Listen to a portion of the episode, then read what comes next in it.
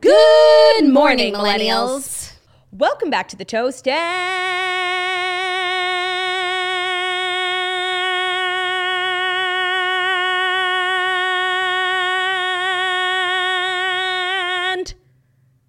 happy Friday, Friday, gotta get down on Friday. Everybody's looking forward to the weekend, weekend, Friday, Friday, getting down on Friday. Hello, Letter Delou. Happy Friday. Happy motherfucking Friday, bitch. It's exciting. It's been actually, I feel like, a very fair week. Sometimes the week feels very long, sometimes the week feels short. I feel like this week felt fair. I mean, it's all subjective, you know. I have like a newborn at home, so it's it's been a very long week. Like I'm so if you couldn't tell by my like like little extra oomph I put in the Friday song, like I'm overjoyed. overjoyed for this day of Fry. Yeah. Oh my god, we had a night. Oh my god, did we have a night? Like a real newborn night. Every 2 hours. So we were told that like it's so important for Theo to eat. And we've been so like hell bent on making sure he eats enough. I think yesterday we really overfed him. Oh my God, was he shitting in his pants every two hours last night? Like my whole house is covered in poop. Thank God I'm like getting rid of pretty much all my furniture. Like every rug is covered in poop. There's poop on the couch, there's poop on the bed, there's poop everywhere. Yeah, it was a really hard night. And I can't even complain because Ben did so much more than me. And he's not even complaining, but I have my period. So, like, it made it harder. And there we go, everyone. You can mark that off on your calendar. And by the way, it's like day three or four of my period, and I didn't even bring it up. yeah, you didn't bring it up like day one. Well, sometimes you have a period that like joins you on day one and like makes itself known. That's most of the time. It's like it'll rock your world day one. Day one was kind of quiet for me this this month. I feel like periods day one usually solve my problems. Like, oh, I've been feeling bloated and irritable. And it's like, thank heavens the period has arrived. It's the days before that really get me. No, for me, it's like when I get my period, I'm like, oh, that's why I've been eating so much. That's always what it is. But I'm like always eating, you know? Yeah, but at least once a month, like, I have an something to blame it on. Yeah. So we just had a night and a half, and tonight, Ben's wonderful mother has agreed to watch Theo for the night. Like, I need to sleep. We have not slept like uh, soundly in like 11 days. My eye twitch is on fleek. I know everyone who has like actual children is rolling their eyes at me. Please, like, I'm doing the, the best that I can. I need a break. like, I'm not okay. So Theo's staying at his grandparents tonight, and honestly, I will miss him dearly. But like, my God, am I excited? Are you going to go out? I'm I'm gonna go to dinner, like a nice civilized dinner, but I would like to be in bed by ten o'clock. Nice. Yeah. Nice. Um, few things. One, Okay. I started Matthew Perry's book, and I just have to say I am in love with it. I'm so glad. it's amazing. Like if you're into Friends, obviously there's so many good like Friends things, but if you're just like into Hollywood, I didn't know like before he got cast in Friends, he was like really a part of like the Hollywood scene and all these people he came up with and how many amazing things happened to him before Friends because we weren't really Friends was aired in 1994, so this was like really before our time. Um and I do have one complaint about the book, but you can definitely tell that the book is written by him because I feel like if I sat down and had a conversation with Matthew Perry, I would know the exact type of personality I'd be sitting down with. He's very all over the place. And he'll like start a story and like you're not sure why he said it. And maybe like three chapters later, he'll bring that story back up. It's a little all over the place, but it's so good. Yeah, I like when celebrities go out of their way, and their editors and ghostwriters too, like go out of their way to make sure the book sounds like the person. Like I felt that way about Paris Hilton's book. Like it very much felt like her Voice. train of thought. Yeah. Yeah. No, it's really good. And there's a whole part in there about River Phoenix. I feel like River Phoenix is like a big Hollywood thing that was also before our time.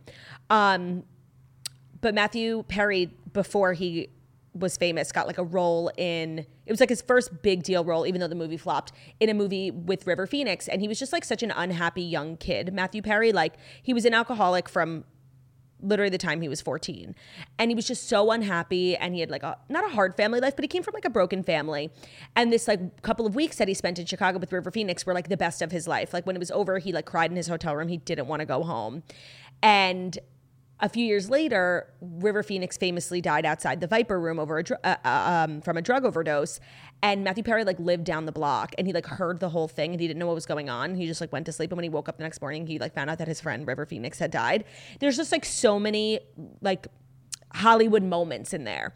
But I think the most interesting part of the book that I thought of you immediately is he like spends his whole life in therapy. He's very transparent about like the amount of money he spends and how much money he was making. He spent in total about seven million dollars on his recovery, and because it was he's been in it, he's been sober slash not sober for forty years, Yeah. and he talks a lot about like what he learned in therapy and like why he was driven to drink. But when he was two months old, he was a very very colicky baby his parents couldn't fucking take it. Like it was nonstop screaming.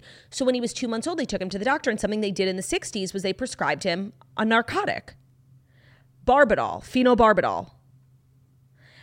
And it was like the only thing that worked. So he would literally, his parents would give it to him. He would literally be stoned and finally sleep for like a day. And I think he contributes that to his like chemical obsession, like i- inability to stay away from alcohol and narcotics to that, which was something that they did very commonly in the 60s. A hundred percent. Isn't that crazy? I would say that that's a fair assessment, and that's what's so crazy. Like, and that's the '60s. It's not even that far off. But things that were like Common. Common and medically done and recommended, like, we're so wrong. There's so many things like that, and it just like makes you wonder. A hysterectomy. Today, uh, lobotomy. Lobotomy. Lobotomy. Yeah, no, like what are we doing now that in 50 years they're gonna be like, I can't believe they did that in the early 2000s? No, in that it was like inhumane and cruel. I mean, I can think of a few things, honestly. Isn't that such a? I was I was reading it, my mouth was hanging wide open. That is shocking, but just like add it to the list. Like they used to, you know, put those leeches on you to suck the blood Yep. out of your like all throughout history, like horrible medical ideas that were touted as revolutionary, and you're crazy if you're against this. So also another thing about the book that I love, it's kind of reminds me when I watch The Crown. Like the second I finish an episode of The Crown, I'm googling 45,000 things. Yeah. There's so many things about Matthew. He's not like a nepo baby because, no, I guess he is. So his parent, his dad, like abandoned them in Canada, moved to LA. He had these dreams of being an actor, and he ended up being the Old Spice guy, which at the time was like a kind of how we would think of like the Dos Equis guy. Like everybody knew him.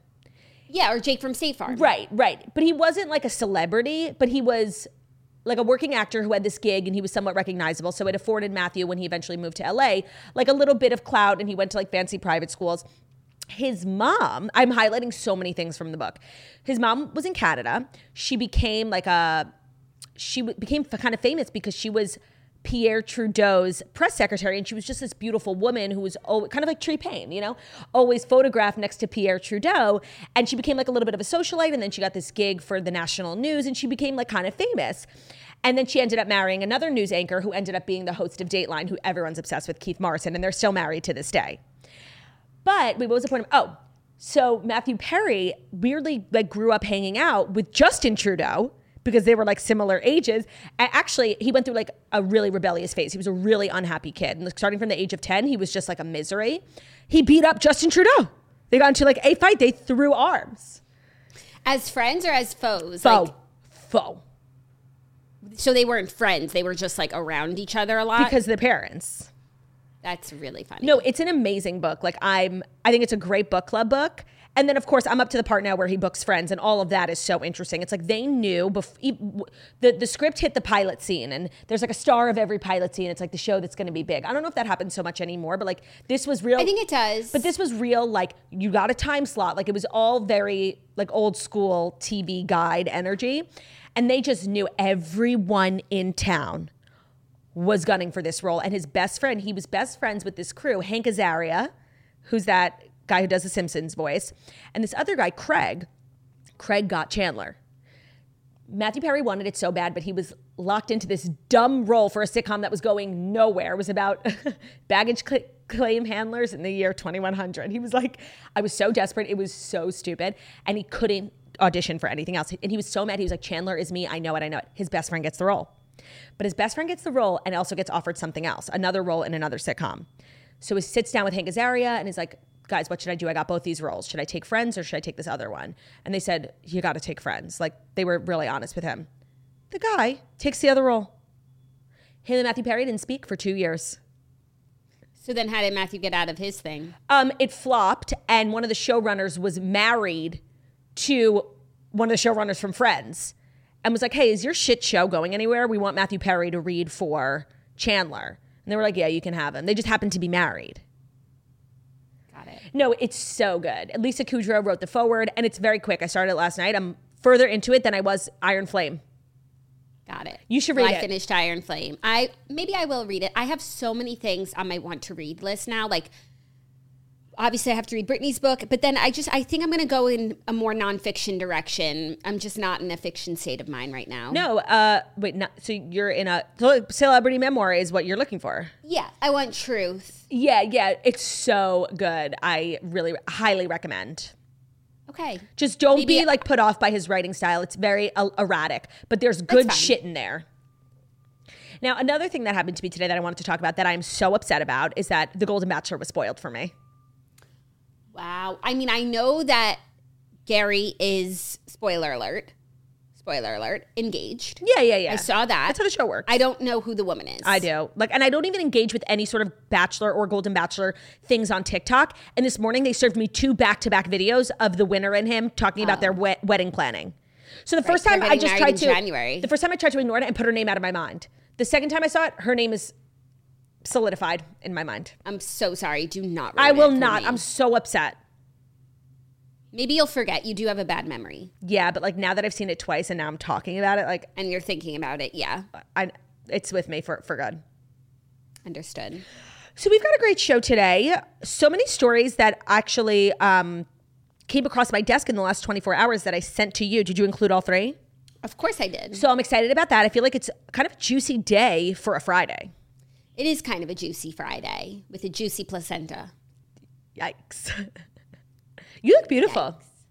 I got some new things for our family trip, Mm-hmm. and I couldn't wait to wear them. That's how I felt. That's the thing about, and I've just experienced something similar because one of our sponsors and a brand that I've just now become obsessed with and I really hadn't shopped at before is Loft.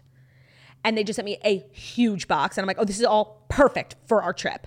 I put it in the other room because I literally will just, I'm so, oh, oh, oh, the outfit I'm wearing today was for my first box from Loft. And I'm like, oh, this is perfect for our trip. I've worn it five times. Yeah. I put the new box of stuff in another room. I, when you get stuff for a trip, like, how do you not wear it before? Unless it's like beach clothes, but. Right. I just want to say, like, we are on camera every day. Like, why not wear our nice new things? And if I wear it again in four weeks, like, it'll be okay. It'll be okay. But there's something exciting about having something new and wearing it for the first time on your trip. but it's also something exciting about having a nice new outfit for your big show. Where's your vest from? It's from Revolve, So cute. and my top is Revolve. My pants are Lululemon, and my shoes are UGG. My shoes are UGG and my whole fit is Loft. I love it. I need to shop more loft stuff because now I need more new stuff. No, guys, trip- everyone's sleeping on Loft. I know we've been trying to tell them. Well, honestly, I, I feel them. I, I think with brand association. You were asleep. We all think like Ann Taylor Loft is where we used to get like our pants for our internships. Like you don't think of it as like comfy, cozy, cute. They had like a whole rebrand, I think, and it's really cute stuff. I got like scarves, gloves, matching sets, really cute stuff. Oh, exciting! Yeah, I need to do a bit more shopping, but I also like have plenty of loungewear. I don't need to go crazy, but I just wanted like a few nice new things that I'm already wearing. So for the stories today, Tree Payne has lit the universe on fire, and I Yeah, we'll cannot wait to talk about that. Okay, so let's get into it. Okay. Without further ado, here are the fast five stories that you need to know. And the fast five stories that you need to know are brought to you by Sunglass Hut. It's the season of giving, but finding that perfect gift can often feel like searching for a needle in a haystack. I think I found the solution to all of our gifting woes with all the shades of holiday at Sunglass Hut, where it's about the magic of gifting. Sunglasses are the best gift. They're one size fits all. Every They are the best gift. everybody loves sunglasses. There's so also many stocking stuffer. Yes, there's so many good brands. Whatever your price range is, like you can Mm-hmm. find something. And Sunglass Hut is, in my opinion, the best way to shop for sunglasses. I actually just went in there to buy sunglasses for myself, and I also bought you a pair. I had the most fabulous experience. Like the sales lady, Wendy, was so nice and so helpful. She just knew a lot about like my face shape. My face shape has changed. So I used to go for like the biggest, most oversized, but now I'm kind of into like a cat eye and she was helping me figure out like if square or round frames. She the the salespeople there are just like really smart and Knowledgeable. super helpful and they just have the best styles and the best brands. They have the biggest brands like Prada, Dolce & Gabbana, Versace, Ray-Ban, Oakley, Burberry. Their wide range of sunglasses cover some of the hottest brands. So go to Sunglass Hut to, to discover 10 unique shades such as cutting edge Versace with an innovative interchangeable lens or the Ray-Ban Mega Hawkeye along with so many other signature brands. Talk to their expert sales associates and try out the latest technology both in line, online, and in store. So head over to Sunglass Hut and discover the special selection of shades in store and on sunglasshut.com. There's the perfect gift for everyone this holiday, so head over to your nearest store or go online to sunglasshut.com and check out their unique selection of shades available only at Sunglass Hut. You're going to love what you find, so visit them in store or online. Sunglass Hut is the destination for all your holiday gifting needs. Today's episode is also brought to you by Dipsea. Picture this you're hanging out in your favorite spot, headphones are on, and the world around you just fades away. Listening to one of Dipsea's stories, you're going to become immersed in a vivid world where every touch, breath, and stolen glance is felt with breathtaking intensity. So I've become, you know, like kind of known in my community as a smut expert. I think people come to me, you know, for guidance. They do. And that's why I'm really excited about Dipsea to be working with them because this is taking it to the next level. Like sometimes you with smut, like it's like we said, it's a gateway. Like you start small and then you can't get enough. And Dipsea is for the experts. Okay. So mm-hmm. Dipsea is an app full of hundreds of short, sexy audio stories designed by women for women. They bring scenarios to life with immersive soundscapes, realistic characters. You can discover stories about second chance romances, like whatever your favorite trope is. They have friends to lovers, you know, enemies to lovers, whatever your trope is. I personally love like childhood reconnection. Dipsea has it for you. There's a growing library of fantasy series if you're into like vampires, Greek gods, fairy smut. You can explore the bounds. New content is released every week, so in between listening to your favorite stories over and over again, you can always find something new to explore. Let Dipsea be your go to place to spice up your me time, explore your fantasies, relax and unwind, or even heat things up with a partner.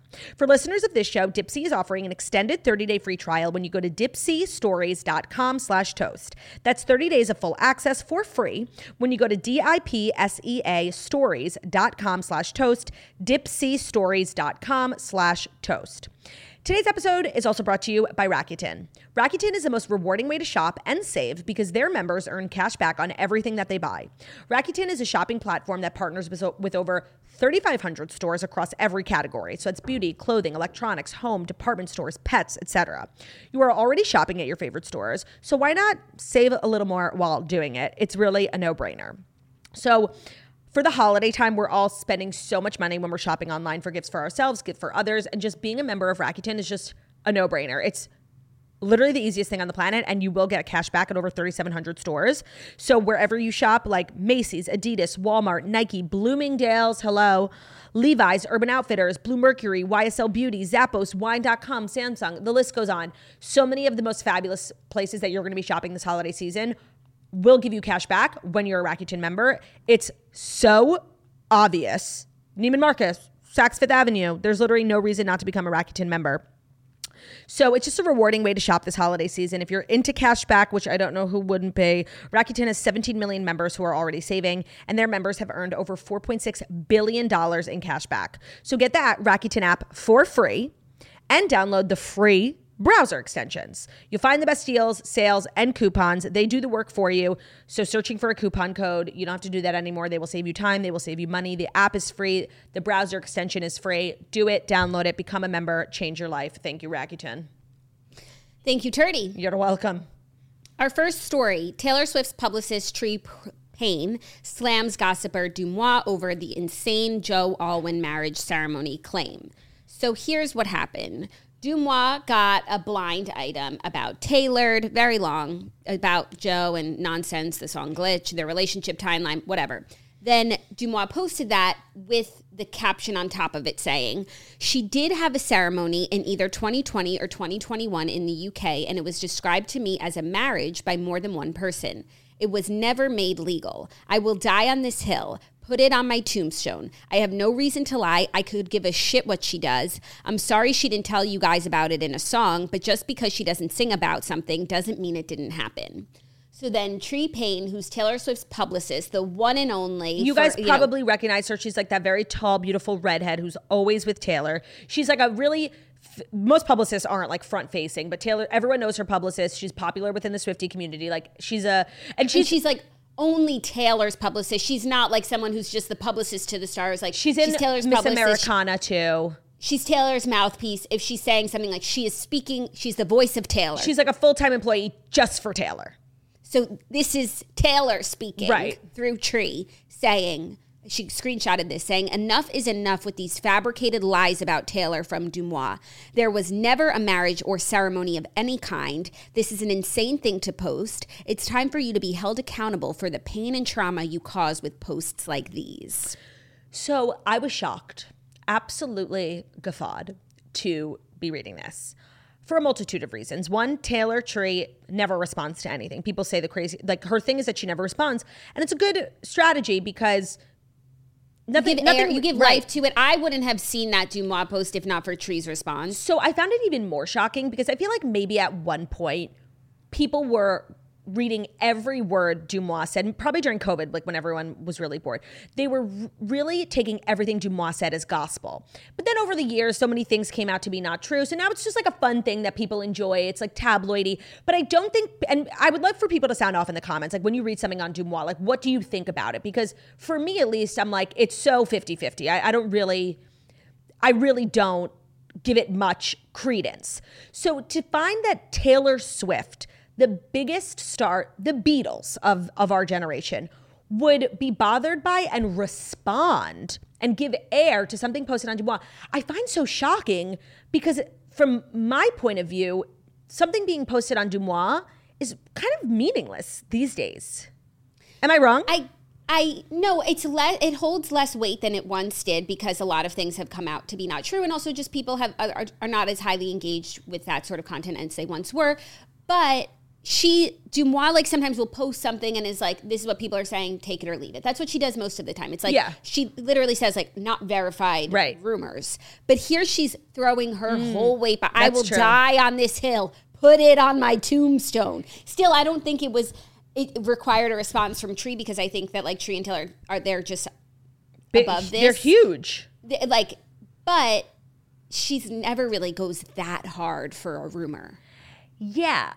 But also, like, does her going hard for a rumor move the needle in terms of public perception? I, I feel like no. I feel like when I think about blinds, like I think about Enty, and I feel like I got to that place. I used to like read them every day and be like, oh my gosh. And then I got to a place where it was like, I'll keep this in the back of my mind about someone, Yes. but it's not going to color everything that I think about them. But if he like said, I will die on this hill, put this on my tombstone, like this is where I'm going to stake my claim, like this is what I know for sure. If I was like, you know, of ooh, these, this shirt has holes. So cool. Oh, I love thumb holes. Norma Kamali, queen. Um, if I was a fa- uh, even a fan or a passive fan, I'd be like, oh, okay, so that's true. So let's backtrack a little bit. So I think, And I just also want to say, Deuxmoi has responded. yes, yes, yes. We'll get to that in a minute. We'll get to that, but let's talk about this. So, a little bit of context for someone who might not be like as chronically online as me is that Taylor, like a few days ago, released a song that had been like a, in a an exclusive. What's it called? Like a a bone a deluxe bonus song if you bought her CD. Now there's ripped off versions all at, all over TikTok. If you're a Swifty, like you know it, and you might not have ever actually streamed it. But this week she actually put it on Spotify to say thank you for making me the number one girly. And the song is called "You're Losing Me." And it's very clearly about Joe Alwyn. I wouldn't marry me either. A pathological people pleaser who only wanted you to see her. It's very much like a breakup song, whatever. So Nothing about that was particularly shocking, except then a day later, after the song was released, in order to promote the song, Jack Antonoff posted a picture of Taylor. And I think it was from the day they wrote the song. And he shared that the song was written in 2021. So that like made the Swifty, spiral to be like, wait, Taylor's been unhappy in this relationship since 2021. Have they been broken up that long? So Deuxmoi posting this was on the heels of everyone being like, wait, have these two really actually not even been together since 2021? And then she said, these two were actually married. I know it in my bones, whatever, whatever. So now the question is Well, she said they had a marriage ceremony, but it was never made legal. the question is, what about this Deuxmoi posting bothered Taylor so much. You want to know what I think it could be? What? I- I think that maybe she, if she technically like had a ceremony where she was like married to Joe, and she never told that to Travis, and now Travis might be thinking like, "Do you have an ex husband? Like, No, were you married I to don't Joe?" think so. I Claudia, Claudia, yes, and so she needs to put like um, adamantly state like I was never married before because like not that. It would make Travis like think of her any differently, but that's something that you would disclose to a new partner. So it's like, wait, did she not tell me that she was married? So that's a kind of a crazy hypothesis. The one that I'm choosing to believe that I do credit to Liz Woods, she put this on her story and it made a lot of sense, is that Taylor and Travis like are getting really serious and like the idea that they could be married or engaged sometime soon isn't out of the realm of possibility. And so Jack Antonoff posting that like this song about the breakup was actually written in 2021 puts a lot more room between her two relationships, making it easier for people to digest.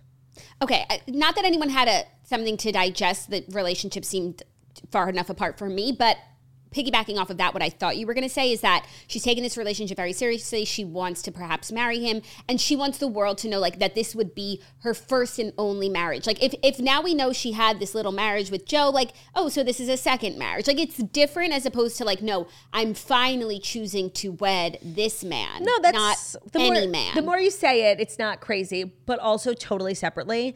There's a new Hulu documentary um, about tra- Trailer and Travis um, with like sports experts and pop culture experts, and we are on it.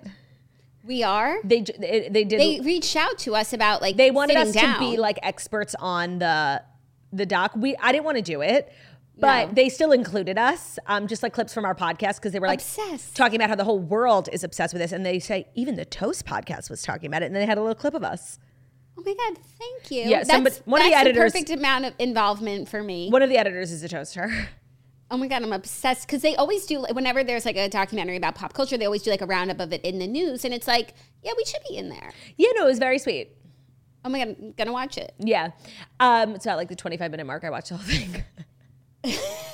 Okay, well, you would have maybe watched it anyway because like that's your Yeah. beat. You like the beat. Was there any new information about trailer that you didn't know? No, no, it was very basic. It's for like an older person who is like, "What's going on with this Taylor Swift?" Got it. Okay, so that is what happened between Tree and Do last night. But then Do responded. but then Do responded. By and the way- honestly, by the when way, I saw that Tree like woke up and decided to drag Do by her hair, like I was quaking for Do. Okay, so that's what I was just about to say. Like, do you think Dudadu is shitting her fucking pants? Because what I think maybe some people do realize and some don't. Like, Do is just one gal. It's not like a whole media company. It's just one girlie who does all this work. She's very nice. Like, I would die. Right. So I would have thought that Du Dadumois was shitting herself, like, oh my God, shook and like crawl into a hole for a little bit, let this blow over.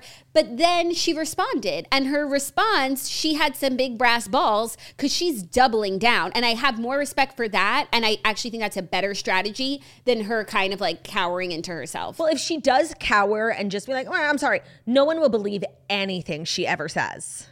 Right, but so it's much easier to do that than it is to stand your ground, especially because like pain and trauma. Oh, okay. Yeah, I'm but sorry. It, but it is easy to stand your ground anonymously. But she's not. Insiders know who she is. Like Tree Yes. knows who she is. Yes, yes, yes. Um. Also, she's like come out. There's art. Like she has. Has she? Like there was an article. I think that she contributed. There's like an article about Do and who Do is, and I, I feel like she. Vulture did a piece like we figured it out. Oh, it was a figured it out, not like A sit down. Duke- not Du's coming out. No, it wasn't a doot dadu out debutante ball. Okay, well, this is what Do said in response. She said, Well, I make zero dollars from lying. Can publicists say the same? Also, to relate something that is in reference to something that happened years ago to quote pain and trauma after what just happened seems like a poor choice of words. Either way, I apologize to Taylor. After what just happened? What happened? So, the deadline article I'm reading thinks that it's about the fan in Rio. I, of course, you know, think it's about October 7th. yeah, that's what I was thinking too. I'm like, That's okay. just where my, yeah, pain and trauma, like, right, yeah. right. Oh, oh, oh, oh, oh. But I do think it's about the fan. Mm. After what just yeah, probably the fan. No, that response is like a knife. I don't think this was wise. It was. It's so out of character. Not wise for Tree. Yeah. It's so out of character to respond to anything. But I don't know. Does Deuxmoi still have that sort of chokehold on the culture? Please sound off in the comments. Because for me personally, it doesn't re- it doesn't penetrate anymore. Yeah. There was a time though that it did. I don't think it was like Deuxmoi posted this and everybody was like, oh my God, Taylor's been married. Because apparently Deuxmoi has been saying this for a while. Yes, she has. I think that maybe, you know, Kylie Kelce is a big Deuxmoi fan and she saw this and she's like, Travis, do you know that Taylor has been married? And then everything got blown up. I don't think Kylie Kelce or really anyone in the Kelce clan is reading tabloid. Like, I honestly, I think if anybody was reading Deuxmoi, Kylie Kelce would be the last person. yeah, Maybe Mama Kelce loves Deuxmoi. like there's She's liter- on her cruise. She's There's no way. Mama Kelce's tapping through her IG stories. By the way, so there's a celebrity cruise going on right now that like a lot of celebs are on. Mama Kelce, oh my God, that's the one that Ben was supposed to be on. that's the one that Ben was supposed to leave for a few days ago, but he stayed home with Theo and canceled his trip. I told him to go. I'm actually so glad he didn't. I could not be doing this by myself. But Ben was supposed to be there. I'm Oh, literally I'm literally Madison Beer right now. You know, I was supposed to be in the video. I am glad that Ben is with you and with Do Yeah. Dadu the first, but he should be on a cruise with Mama Kelce. Like that's what the world needs. No, Donna and Euphigenia, like a lethal combination. That's upsetting. I know. But there's no worthier cause to stay home for. Like I don't have. There was nothing else. Yeah, to of be course. done. But like it sucks for celebrity cruises because it's a celebrity cruise line and they could have gotten Ben's offer celebrity and that just sucks for them. Yeah, but they do have Mama Kelce, and she was listening to Taylor Swift in the background of her story. Yeah, I Everyone saw. She's so cute. out While oh, she was tapping through Deuxmoi. by the way, so Taylor and Andrea were she's supposed to be with Donna and the Kelces in Kansas City for that game, but then the shows in Rio got postponed, so her schedule got fucked up. I do feel like the I don't think the families have met yet, and I do think they'll probably spend the holidays together in Kansas City. somewhere. They're saying she's like staying in Kansas City for a while. I don't know if Holiday House is gonna happen. It's to happen. Yeah, she's in Kansas City, even though she did leave to go to London last night to go to Beyonce's premiere for Renaissance movie. And Beyonce had a premiere in the States and Taylor wasn't there because she had a show. But I was like, damn, Beyonce showed up for you and you're not showing up for Beyonce. I was like, damn, that's kind of crazy. No, she But got her she ass made it on a work. plane. She got her ass on a plane. I'm sure she's back in Kansas City already. She just like flew in for this event. Um, so she is like home base is Kansas City and Travis like a few hours after Taylor landed in Kansas City Travis was seen at Trader Joe's in the local like Kansas City town and he was buying ice cream for Taylor and like people were freaking. How do you know it's for Taylor? I just feel like Travis is an athlete he probably doesn't need ice cream. No, I feel like he's like eats a million calories a day. But what's more classic it's like babe I'm hungry can you go get me ice cream? Like it's for Taylor. I think it's for both of them. Oh, I think we okay. both. I think we all like ice cream. I think they both do probably like ice cream. Sharing a spoon, So cute. one spoon. What flavor? Did anyone get the flavor? No, apparently, like people in Kansas City were so respectful. Like nobody. I even saw that. Like there were videos of him walking around the store totally normally. Not one person went up to him. He was lovely. Everyone was well behaved. So I'm sure that's why he loves his town so much. They really respect him, even at this level. Like they're leaving him alone. Yeah, that's hysterical. Yeah. Okay, so that is what went down between Tree Taylor and du- Dadu Moi. And I just want to go on the record saying like this was an uncharacteristic move of Tree and Taylor, and I d- actually don't think it was the right move. And one more question: Do you think they had a ceremony?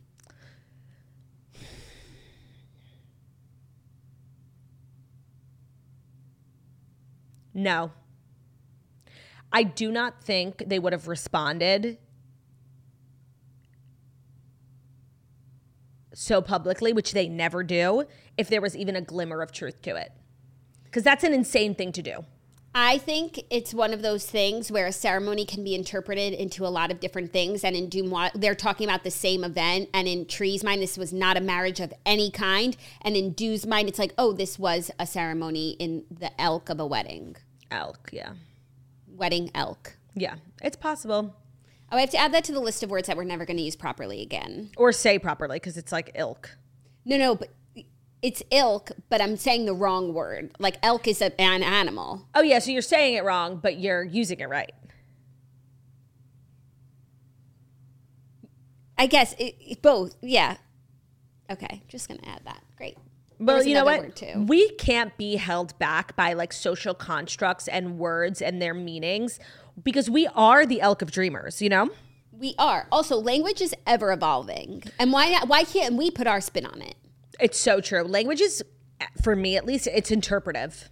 You know what it's giving? The Tower of Babel. The Tower of Babel. It always comes back to the Tower of Babel. So true. The Tower of Babel is my Roman Empire. Like really one of them that I'm Yeah. constantly like cross referencing in my head. Like hmm, Tower of Babel. Yeah. What a lesson. What a lesson. what a lesson. You want to know what the tower the moral of the story of Tower of Babel is? Shut the fuck up. No. It's about girl bossing too close to the sun. Hmm. Literally. Hmm. It's beautiful. Are you ready for our next story? Yeah. Kelly Clarkson's ex, Brandon Blackstock, must pay her over $2.6 million for unlawfully procured business deals. Obsessed. Okay, if there was like, we used to do this in our family, like weenie of the week. Oh my God. Have we ever told the toasters about Weenie of the Week? It was one of the most hurtful things, like, ever, because we would do just like the sisters, and we wouldn't do it every week.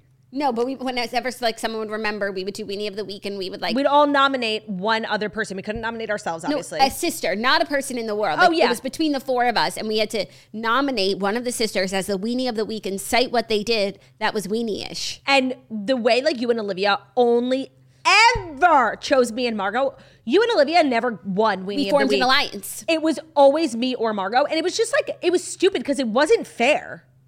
No, I mean it doesn't seem like like the most fair and generous of spirit sort of game. No, I hated Weenie of the Week. It was always me. Well, I just want to say like Brandon Blackstock is the weenie of the year. I forgot why we were talking about Weenie of the Week.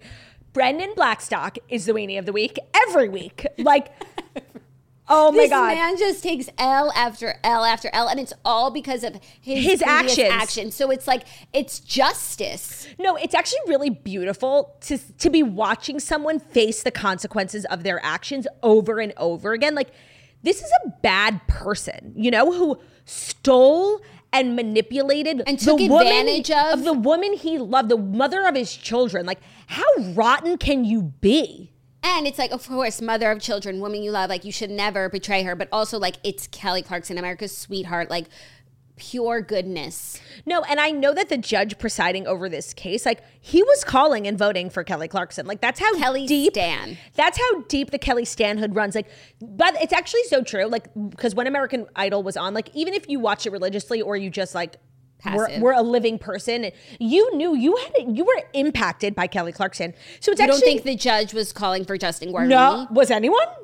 I think that when Kelly cried during Piece by Piece, the judge cried during Piece by Piece. One thousand percent.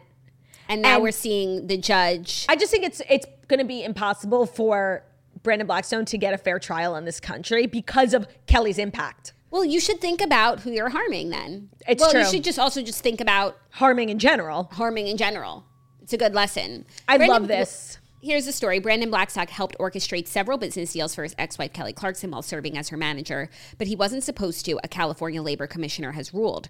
Earlier this month, Clarkson scored a victory in her latest legal battle against Blackstock. According to documents obtained by People, he's been ordered to pay her $2.6 million for overstepping in his managerial role and unlawfully procuring deals that should have been handled by a talent agent. His legal team has filed to appeal the ruling.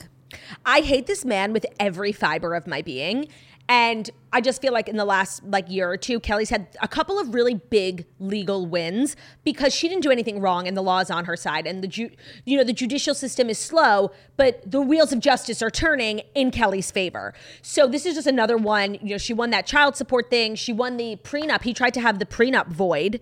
Like he's just been a dick at every turn. And, And he took her house. yeah, the ranch, and he was ordered to give it back. To see him losing brings me great joy. Yeah. The wheels of justice turn slowly. And of course, you know, not to bring gender into it, but to see a man, like a greedy little fuck, try and leech off a successful woman who's, you know, a mother, an entrepreneur, a, com- a, a touring uh, singer, a daytime host, like to see an unemployed slob try and bleed her out, you know, suck her dry, it makes me sick. The men should be ashamed. It's it's terrible. Yeah. No, especially I feel like there are a lot of men who like when they're married to a woman, they try and like, you know, manage and Uh-huh. take advantage and make themselves and ride the coattails. And in, to some degree, that's like, you know, that's their job and that's lawful. And they're just, you know, why should someone else have this job if I can do it? Right. But the fact that he was also being like A crook? a crook about it. Yeah. Like, why don't you just like ride her coattails lawfully? You know, why don't you just like be normal and be like a stay at home husband? Like, I'm sure Kelly would have been happy to make the fortune and you just not do anything. But he's also he's a music manager. Like, have other clients. Don't shit where you eat. Uh, by the way, he did have other clients. That's what's so greedy about this. He was Blake Shelton's manager, and when Kelly and him decided to get divorced, Blake Shelton took you know Kelly's side and dropped him as his manager. But up until that point, like he had a career of his own. So Yeah. why you got to go and steal too? Why you gotta be so mean? No, I hope he like I want him to lose every penny to his name. Like you're to be a criminal, cool. Kelly's coming for you. Yeah. Kelly's coming for you. Are you ready for our next story? What number is this? Three. Yes. It's some Disney tea from back in the day. I don't know if you've seen it, but we always loved Disney tea from back in the day. So Kim Rhodes, who Okay, played the I mom, know. I actually right before we started watching this, I was watching a clip of her on Christy Carlson Romano's podcast. Exactly. Kim Rhodes, who played the mom on Suite Life and Zack and Cody. She played the the singing mom, who's the mother to the twins. The um, cabaret. She was kind of like cabaret with the Countess before it was cool. She was kind of like a crazy queen. no, I was obsessed with her. Of course you were, because she was living her dream singing. Yeah, she, she was- eventually sings on a cruise ship. Like it takes her everywhere. She's singing at a luxury hotel. No, and she like her passion afforded her children like amazing opportunities. She was an incredible mom. She was a single mom single who works two jobs, who loves her kids and never stops. A gentle hand and the heart of a fighter. She's literally a survivor. Yeah. So she choked up as she recalled an incident on Christy Carlson Romano's Vulnerable podcast where she claimed that an executive allegedly body shamed Dylan Sprouse in front of the show's cast and crew. She said the executive had screamed at craft services that sh- there should be no more junk food until Dylan looked like his twin brother Cole, eh, who also starred on the Disney Channel sitcom. She defended the then teenager at the time and fucking lit into the network bigwig, whom she refused to name. I was like, you do not have the right to say that to a child. You do not have the right to be writing for children if that is your attitude. Never again do you speak like that. Never. She also recalled a time where the boys were, uh, I think it was Dylan, he was instructed to make a fat joke about her on the show and he wouldn't say it. He just kept skipping over it, she told listeners. She said it was like in the middle of a chunk of dialogue, so he kept skipping this laugh line. Finally, we get in front of the studio audience and he skips it, and the executive producer screams, Cut, Dylan, say the line. And he goes, I would never disrespect any woman that way, let alone this woman. Oh my you write, God. You write something funny and I'll say it. Oh, okay, slay with the with the nine year old.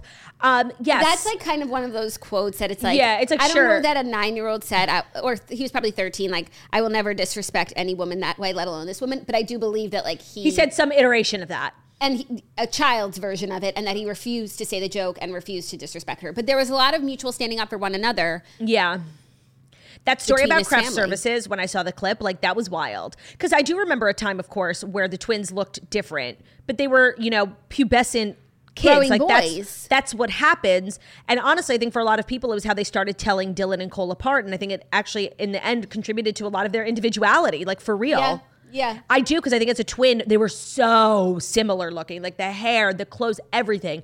So I think it established them as like two different people at first. And I don't think it was a bad thing.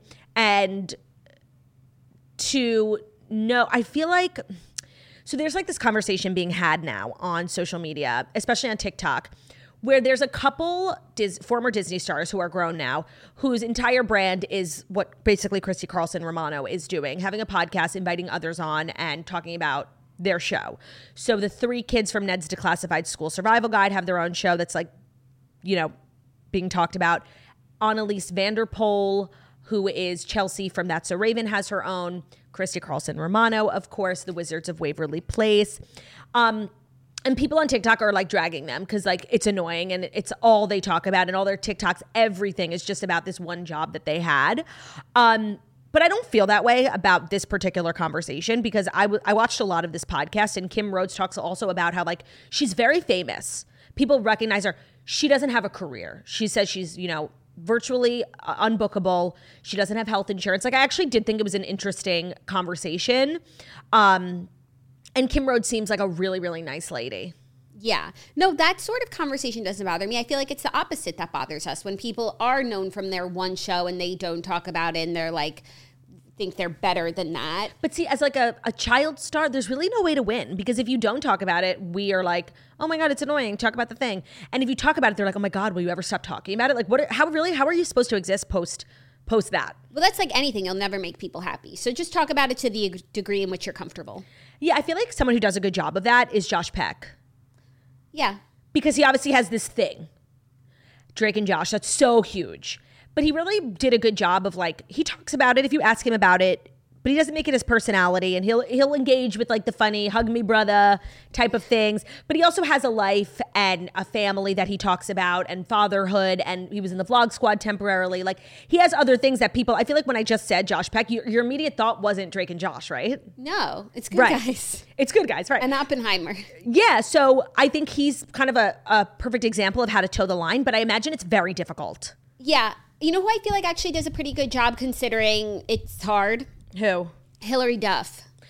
Yes, but Hilary Duff is different because she went on to be in things that were just as big as Yeah. Lizzie McGuire. Yeah. That's true. So it's it's a difficult spot to be in. Yeah. Well, okay, TikTokers, if you don't like it, don't listen to it. Yeah. And I, I thought that Christy Carlson Romano actually did a really good job with this interview because Kim Rhodes was like dropping truth bombs after truth bombs. And I thought that story about craft services was just wild. And it's so I, something I could see happening. Oh, of course. The people who run those kid shows are disgusting. Disgusting. It's like this is just I feel like a tip of the iceberg. I mean, and the way that they make kids feel, the way that they talk to kids, like that's you know doesn't even go below the surface of some of the stuff that happens. Right, but I always felt like those types of stories were really reserved for the other networks, like especially Nickelodeon. I think Nickelodeon, and if you read Jennette McCurdy's book, there's so much in there about Nickelodeon. I don't really know of a lot of traumatizing moments or stories that I can think of from Disney. I think Disney was very like exploitative. Uh, you know, you think of like Miley and Selena and Demi, Yeah. like they're all like traumatized from Disney, not necessarily in the way that some of the Nickelodeon kids might have been traumatized. And I think we're all talking about like Dan Schneider. Yeah. um, and the allegations against him. So I don't, I hadn't heard anything about that like at Disney, but I think it was, you know, as far as kids go, like a toxic work environment. Yeah, and no, they're and, not like, they were working too much. with like, they're not treating kids with kid gloves. Yeah, not treating kids as kids. Yeah, like they couldn't get, you know, they have to do their schooling and they have to do their show, and they're the the centerpiece of the show. There's so much pressure on them, and their kids going through puberty, and their Yeah. emotions are heightened, and like no one's there caring for them. They're just like, get back to work. Yeah, yeah, yeah. No, it's very like a sweatshop, like 24 7. so I don't think they like look back on it fondly, but I think maybe an adult like Kim Rhodes in certain like when you're an adult and you're on this like great show and you have a lead role, but it's not all on you. Like it's a more of a palatable work environment, except for when they're like fat shaming everyone. Right, right, right. She just seemed like a really like she had a great head on her shoulders in the interview. She like looks really similar. She just has a big arm tattoo. Um she seemed like a like a sweet lady. She reminded me a lot of her character. Like a Yeah. very maternal energy, very calm, peaceful. I really like her. We need a Suite Life of Zack and Cody reboot. Do we? Yeah, with her and the boys. Everyone. actually, I want everyone. of- Mr. Moseby, In London. terms of that show, there's, a, there's actually a lot of actors from that show who went on to have, usually it's just like the star. But we have Dylan and Cole, Brenda Song, Ashley Tisdale. There's quite a few people who made it out. Even Mr. Moseby. Does he act in other stuff? Yeah, I'm pretty sure. I'm pretty sure he was um, convicted of manslaughter in, in like 2014 or something. What? Yeah. Phil Lewis is his name, right? Yeah, yeah. Okay, never mind. Am I right about manslaughter? Why did Phil Lewis get arrested? He was involved in a horrendous tragedy. Oh, okay, never mind. Yeah. Yikes. Yeah. Are you ready for our next story? Is it our next story that's brought to you by L'Oreal? It is. This episode of The Toast is brought to you by the new L'Oreal Paris Bright Reveal Dark Spot Serum and Broad Spectrum SPF 50 Daily Lotion. Dark spots, game over. So if you want to visibly fade all different types of dark spots, you have to check out these products from L'Oreal. Dark spots, a lot of us notice them mostly in the summer, but they are year round. You have to be protecting your skin with SPF. And then if you do get dark spots, you can treat them with these L'Oreal products. So the L'Oreal Dark Spot Serum, it's the Bright Reveal 12% Dark Spot Serum, visibly fades all type of dark spots up to 40%. And after 12 weeks, up to 40% less visible on post acne marks, 43% less visible dark spots, and 49% more even tone. In one week, it starts fading even the most stubborn dark spots. And after two weeks, your skin will look clearer, skin texture will look more refined and smooth, and it's made for all skin tones. It's suitable for sensitive skin. The formula is validated by dermatologists. Then they also have the Bright Reveal SPF Daily UV Lotion. You should use this before you get dark spots. It'll help protect your skin 100% of dark spots are all intensified by the sun. This product is lightweight and non greasy. It's a sunscreen that has an invisible texture. It blends seamlessly with all skin tones and it primes really well with makeup. We should all be wearing SPF under our makeup. A lot of them can leave like a white cast and just leave your skin feeling like icky and clogged. This SPF Bright Reveal 50 Daily Lotion from L'Oreal is fabulous. Discover the new Bright Reveal Dark Spot Duo. Visit Target online and in store to buy yours today. And those two products are the L'Oreal Bright Reveal 12% Dark Spot Serum, and the Bright Reveal SPF 50 Daily UV Lotion. Today's episode is also brought to you by State Farm. The State Farm Personal Price Plan helps you create an affordable price just for you. The plan is all about being personal to you and your needs. That means you're going to get the coverage you want, a policy that helps cover what's important to you, and an affordable price just for you. Because after all, life is just better when you can personalize your experiences. So think about it like this from your go to coffee order to your favorite pair of sweatpants, we know that you love to personalize your entire day just like we do. Now, I don't want to get into, you know, I don't want to fight this morning on this beautiful Friday. right? Okay, so let's just leave it. Let's leave it at this. Like we are different, Yeah. Like you like a warm bowl for lunch. Mm-hmm, and you like a breakfast taco for breakfast. And that's just, you know, a very small indicator of how different we are. When it comes to insurance, we have such different needs. I mean, you have not one but two cars. You have dependents. You live in a different state. You're a homeowner. I don't have much to my name, but I still require insurance. You know, I'm a renter. And that's what State Farm gets it. And that's what the State Farm per- price, personal price plan is all about. They believe that insurance should work the same way. Your plan, your coverage, your selections can and should all be personalized by you. Like a good neighbor, State Farm is there. Call or go to statefarm.com today. Option prices vary by state. Options selected by customer. Availability and eligibility may vary. You wanna you wanna try it? Close this out with a little jingle. Like a good neighbor, State Farm is there. That was pretty good. Like a good neighbor, State Farm is there. Prices vary by state. Options selected by customer. Availability and eligibility may vary. Thank you, Claudia. Mm, you're welcome. Okay, our next story, a little clarity on one of the breakups from this past week. Dave Portnoy reveals the reason behind his split with Silvana. Okay. So, Dave Portnoy was on his podcast, BFF's Pod, just one week after she revealed they're no longer together. And this is what he said because a lot of people were like wondering why they broke up. There was the Raquel rumor, which obviously Oh, wasn't true. I'm sorry. If people believe the Raquel rumor, No, no, to I don't think people do, but No, people I'm are saying still waiting. We need to all like use critical thinking sometimes. Like the way rumors just get spread so fast, like people are being stupid. Yeah, like you're he- being dumb. Use your brain. He obviously said- didn't hook up with Raquel. Quote, we were dating for three years, and I guess you get to a point where you think maybe there's a difference in what somebody wants and what the other person wants. And without going into too much detail, I just didn't think I could give Silvana kind of what she deserves. She's so beautiful, she's funny, she's smart, she's all these things. He admitted that it was probably a me issue, and he doesn't think that he is the guy she's looking for and is going to be able to provide her with what she needs down the road. He said he felt like he was, quote, stealing Silvana's youth, but didn't elaborate on whether or not it had to do with the brunette beauty wanting to settle down. That's that's probably what it was. It's Yeah, giving of like course. Scott Disick, Shep and Taylor, like, I don't want to be married. I don't want to have kids. And like a, a young girl is like okay with that up until a certain point. No, and a young girl, every girl thinks like, yeah, he says that, but I'm different. Yeah, and like we have a, th- a re- great relationship for three years. Even the way he's talking about her on the podcast, she was his best friend. He misses her so much. He's very concerned and like wants good things for her.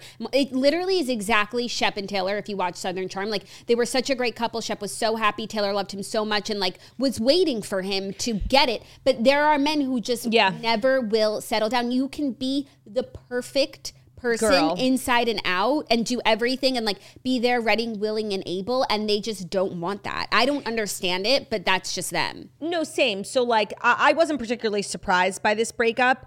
I think there's really only so long you can be in a relationship with uh, that doesn't progress before things get troublesome, and that's as, exactly a, what as a young here. woman when you have like you know Your whole life desires ahead for what you. you want your life to look like i mean if you're someone who if you're a young girl who never wants to get married and never wants to have kids like you should call dave portnoy It's so true. but i think even sometimes young girls go into like a relationship like that oh i don't care about like marriage and kids but then you grow up within the relationship and those things start to matter for you and then the relationship can't work but Right. I just like can't understand. I feel this way when I'm watching Southern Charm. I felt this way about Scott Disick with Sofia Richie. Like, and he's always dating young girls because a girl at 21, yeah, she doesn't want to get married yet. But when she's 25, she's like, hey, what What's about that marriage? Yeah. I don't understand these men who are so, so against like marriage and, No, and, and the thing is, same.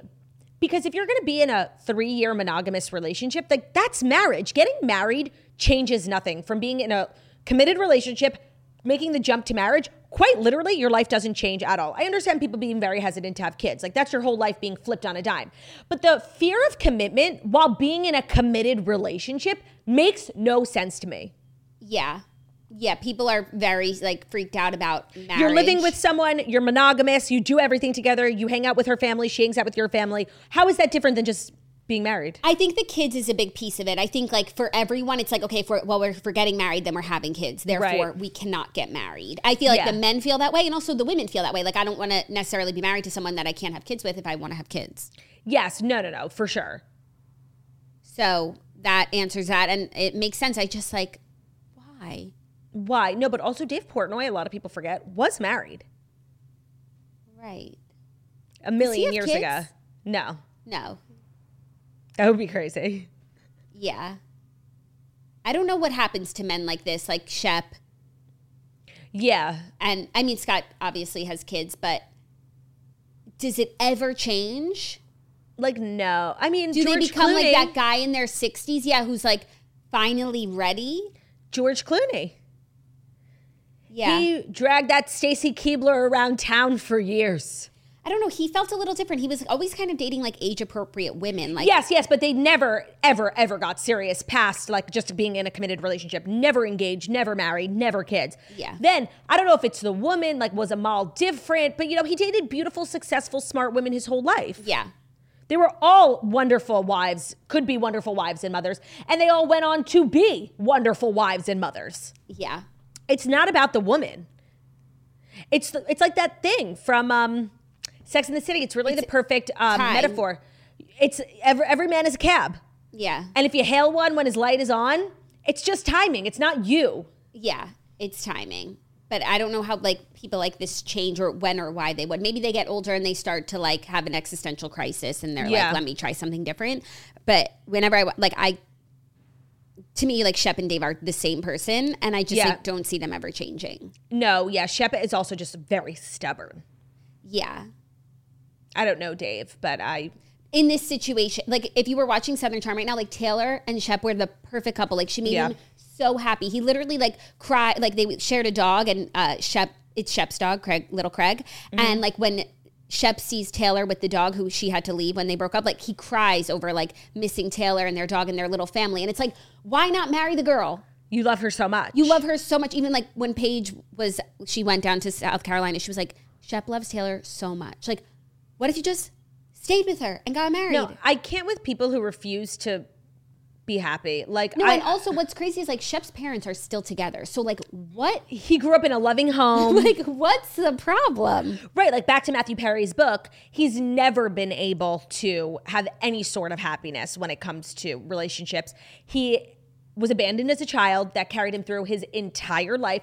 Every year for his birthday, he would wish for his parents to get back together. His parents fucking hated each other. Like, hate, they maybe have been in the same room three times in the last 15 years. Like, hate, hate, hate. And that is so prevalent. His mother really never gave him attention. She worked so hard. She was a single mom. All he ever wanted was attention. He has a fear of abandonment. Like, he just used to leave good relationships before that person left him. Like, there's a psychological reason. Like, he, when he spells he's it been out. burned. He has, you know, past pain. He doesn't He has believe in mommy it. issues. He can't he's never seen it. If you can't see it, you can't achieve it. Yeah, I believe Dave Portnoy's parents are also still married. What's right? So like what is this? I don't, don't know. know. But like girls, you can't change them. Yeah, if you're in one of these situations, like thinking you're going to be different, like I love you, I'm sure you're an amazing person, but you're not different. It's not about you. It's just about something. And sometimes it never, the flip never, the switch never flips for a man. Sometimes it does. It has nothing to do with the girl, but sometimes they don't. Do not be wasting your time in relationships like this. Like for real, it will, you will drive yourself mad and you'll think it's about you when it's not. Yeah. Well, at least he said it's a me problem. Right. And at least he was kind enough to realize he's stealing her youth and like she should get on with it. And I have to imagine he was pretty open with her from the beginning. Like you don't Yeah, get into a three year relationship without telling someone you don't want to get married. Yeah, they broke up like the Sunday before Thanksgiving. They were supposed to spend Thanksgiving together. They just like got into a conversation about the future. He said it wasn't the first conversation like this, but it Right. was the last one. Yikes. Yeah, it was a little like out of left field considering it's the holidays. The timing like wasn't great. time. I think their parents were both in town, like ready to Yikes. spend. But that's it. That's how the cookie crumbled. Speaking of cookies, are you ready for our fifth and final story? I am. I love this story. Subway announces foot long cookies and is giving them out for free on Monday. So, again, if there's a free snack, the Toast is going to let you know where to find it. And this one is a special one because it's a foot long cookie. But it's also Subway. And the reason why I wanted to talk about this story is we rail on Subway all the time. We don't eat their sandwiches. The stores smell like shit. But their chocolate chip cookies are amazing. Yeah. And I, they must be in like a special, you know, vacuum sealed vault because they don't smell like the rest of the store. No, it's true. It's true. So the fact that they're doing something different with their cookies and, you know, they're known for their foot long. So it's like a funny, you know, it's like literally, it looks like a piece of bread. It's a foot long cookie. Cookie. Imagine getting two of those and putting a little bit of ice cream between them. Mm, chef's kiss. You should go treat yourself. A hundred percent. on Monday, though, when it's free. I love this sort of ingenuity in marketing and baking, and I just I give this tens, tens, tens across the board. The subchain announced that it will add 12 inch cookies to menus nationwide in early 2024. But before adding the footlong dessert across the country, Subway is handing out the new dessert for free at select locations next week. So listen up. Monday, December 4th is National Cookie Day, and fans can visit a restaurant in Chicago, Dallas, Miami, and New York City to snag one free footlong cookie with any purchase of any footlong sub. Okay, you have to buy a sub, so it's not like totally free. Turdy? You have to buy a sub, so it's not totally free. Oh, uh, Get Ben a tuna sandwich. Doesn't he love their tuna? Um, or he hates it. He it's not real he tuna. used to eat it a lot as a kid, and then it came out a few years ago. There's actually not even a one percent trace of tuna fish in their tuna salad. Got it. But wait, this just reminded me of something. Okay. I saw something on TikTok over the weekend. It was just like the the biggest chain restaurants in the United States in terms of uh, locations. Okay. I want you to guess. McDonald's. Is number one? Yes. Number two? Subway. Yes. Well, just because we're talking about it and you like Don't you find and you seem surprised. strange? I I can't say that I do. I'm not an expert on the matter because I'm. I don't keep up with Subway. Like if there's a Subway, if I pass a Subway, it does. I don't register it. If I pass a McDonald's, Golden Noted. Arches, Number three? Taco Bell. It's like a different category. You're not. You're, you have to think a little bigger, like chains.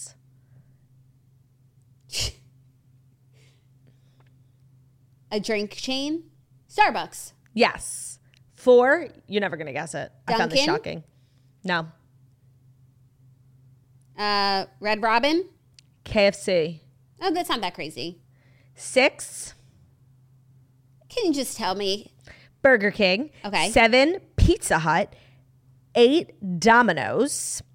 Nine. Dunkin'. Ten. Krispy Kreme. Taco Bell is 10 eleven. Krispy Kreme. To me, they're like so random. a random. diamond in the like a needle in a haystack. You can never find one. Right, but this is just about location. So I do think it's regional, like to certain areas. No, so there are people who have Krispy Kreme aplenty. The way that we have Dunkin' in New York, they have Krispies. yes, Where can we move to? they have ta- Krispy Kreme over ten thousand locations. To put in perspective, McDonald's, which is number one, has forty thousand, and Subway has thirty-seven thousand. Starbucks has thirty-six thousand. That's because McDonald's is not a burger business; it's a real estate company. Right, and we learned that from what was it? The founder. Millions. The if you haven't seen The Founder, add that to your list of family movies. It's It's so good. amazing. Also, I want to just talk about something for a brief second, and it's about Spotify Wrapped. okay. Are you starting to see like more and more inconsistent information coming out of Spotify Wrapped? I'm not really looking for inconsistencies. I'm not looking for it either, but like everybody's listening sounds brings them to Provo, Utah. Yeah, I heard about that. Mine I was heard- too. what was your I listening sound? I didn't see that statistic. I didn't even know what people were talking about. I must have tapped through it. They had like some random statistics. You listen most similarly to Provo, Utah, like a bunch of people. Like, what's going on in Provo? That's where those schools are. I was gonna say what's going on in Provo is illegal. Like those. That's where those ESG schools are. That Where Paris Hilton went, Provo Canyon. yeah. They're like I don't think they get to listen to music there. Right.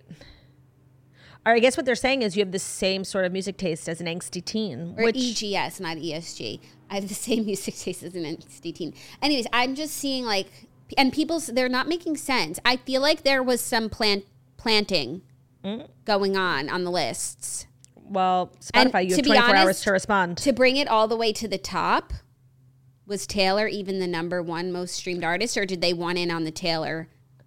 I do I- think she was. I really do. Like I think it's fairly. I think it's um, believable because like she's everybody's listening to her. Her she had like three albums. Nobody had Taylor Swift in her top five and was like, "What? I never listened to Taylor Swift." I know. I'm just saying. Spotify Wrapped doesn't seem as data driven as it once did. That's all I'm saying. Oh wow, that's a huge accusation to hurl. It's a huge. I just feel like there were a couple things that were planted in there. Not necessarily mm-hmm. Taylor, but then it makes you question the validity of Taylor. If, if there's one lie, it makes you question what else could be a lie. Right. If, if there, it's rotten at its core. If yeah, if there's a piece of rot, you have to peel away. Is the whole thing rotten? And I've never felt like that about Spotify Wrapped. You haven't. You're always, always lauding it for I'm its such a champion accuracy. of Spotify Wrapped. you really are. But we have to be asking the hard questions or else we're not doing our jobs. So true. Now we can go embark on the weekend, have our lunch. Let's do it. I hope everybody has an amazing, restorative, and relaxing weekend. Thank you so much for listening to The Toast, the Millennial Morning Show, where we deliver the fast size stories you need to know every Monday through Friday on YouTube. So if you're watching us on YouTube, please feel free to subscribe and give this video a thumbs up. We're also available as podcast editor. Podcast can be found at Spotify, iTunes, Stitcher, Public Video, iRadio, Castbox, all the places where to podcast. Fan us, Toast, five star review, beautiful, stunning, and wickedly talented we are. Have an amazing day. Happy weekend. Happy Friday. We love you dearly, and we'll see you tomorrow. Love ya. Bye.